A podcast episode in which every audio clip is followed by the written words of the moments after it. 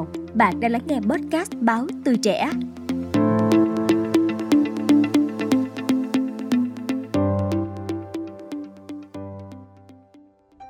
Bạn còn nhớ gì về tuổi thơ của mình không? Với tôi, tuổi thơ là gắn liền với khoảng sân đầy cỏ dại tại khu nhà tập thể cũ tôi từng ở. Tại nơi đó, chiều chiều, những đứa trẻ ùa nhau ngồi nghịch cát, nhảy lò cò và chờ đợi nghệ nhân tạo bong bóng. Đó là niềm vui thích lớn lao nhất của đám trẻ chúng tôi lúc bấy giờ. Bẵng đi một thời gian dài, tôi lớn lên và những ký ức hồn nhiên về người nghệ nhân bong bóng ấy phai mờ trong tâm trí tôi. Nếu như không vô tình được tham gia phóng sự Sài Gòn đêm mưu sinh và gặp gỡ chị Nguyễn Thị Huyền Diệu, quê Hà Tĩnh, thì có lẽ ký ức tuổi thơ của tôi về những hình thù bong bóng có lẽ sẽ tan biến mãi. Hãy cùng podcast Báo Từ Trẻ cảm nhận, lắng nghe những chia sẻ của chị Huyền Diệu. Chúng ta sẽ cùng trải nghiệm về đời, về nghề tạo hình bong bóng này quý vị nhé. Em à, tốt nghiệp sư phạm mỹ thuật ra xong rồi à, chưa có xin được việc ở Hà Tĩnh thì em vào Sài Gòn. Thời gian đầu thì em vào em đi à, dạy sư phạm mỹ thuật cho trường mầm non. Em à, xem ở mạng thì cũng có à, biết về môn bong bóng nghệ thuật này thì mình về mình tìm tòi mình học kiếm những cái tiền hàng ngày để mà mình lo tiền nhà, tiền ăn hay là tiền xe cộ, xăng xe. Rồi à, dần dần nó cũng giống như là một cái nghề của mình, nó gắn liền với mình luôn. Đối với chị Huyền Diệu, tạo hình bong bóng không chỉ còn là công việc để trang trải cuộc sống, mà giờ đây đã trở thành niềm đam mê, sở thích.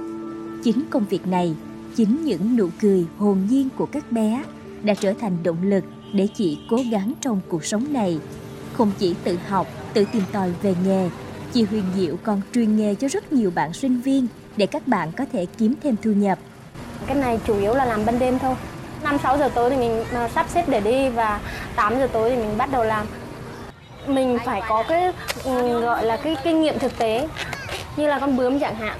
Con bướm nó khác con chuồn chuồn, những cái màu sáng tươi hơn. Cái râu thì nó cần nhẹ, nó cần bay bổng lên. Làm sao làm đúng được cái yêu cầu của bé thì bé nó mới hài lòng, nó mới vui vẻ.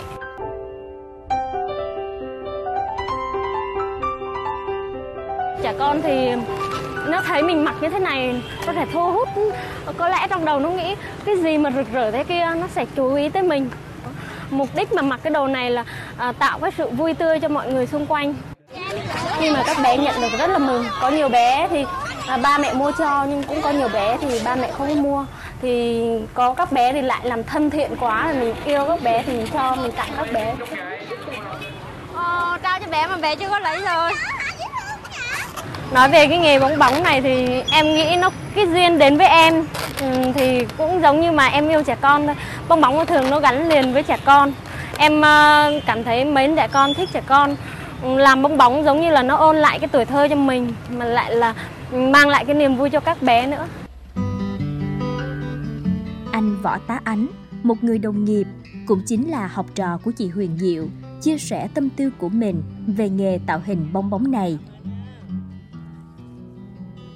gia đình hoàn cảnh và vừa đi học ở trong này nữa cái cuộc sống rất là vất vả nhưng mà sau khi biết được cái nghề này mình đi à, mình à, cái thấy cảm thấy cuộc sống nó tốt đẹp hơn nhiều. Thấy Sài Gòn về đêm thì rất là đông vui nhộn nhịp dễ kiếm sống. À, mình có thể đi làm ở các khu vui chơi à, siêu thị biết hơn cái người bạn của đại chị nghề cho mình.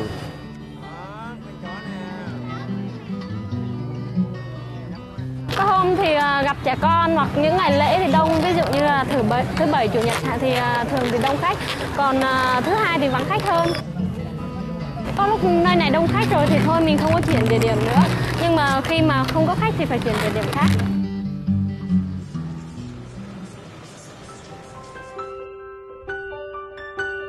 Mình rất là thích không gian Sài Gòn về đêm. Một cái thành phố nó cực kỳ sôi động.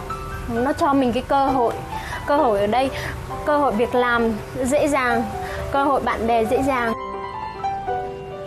Sau một thời gian làm thì mình cảm thấy cái nghề bong bóng này là một cái công việc tự do, mang lại cho mình niềm vui, với lại là nó cũng trang trải cho mình một phần nào cuộc sống. Gặp những cái người cùng cùng cảnh, cùng đi làm khuya như mình á, thì thường họ bán rẻ cho mình hơn. À, ví dụ bán cho khách, ngoài đường thì họ có thể một chai nước 10 ngàn, còn bán cho mình chỉ có 6 ngàn thôi. Sài Gòn nó giống như là một cái người cha, người mẹ nó ôm trọn tất cả mọi người nó không có từ chối ai hết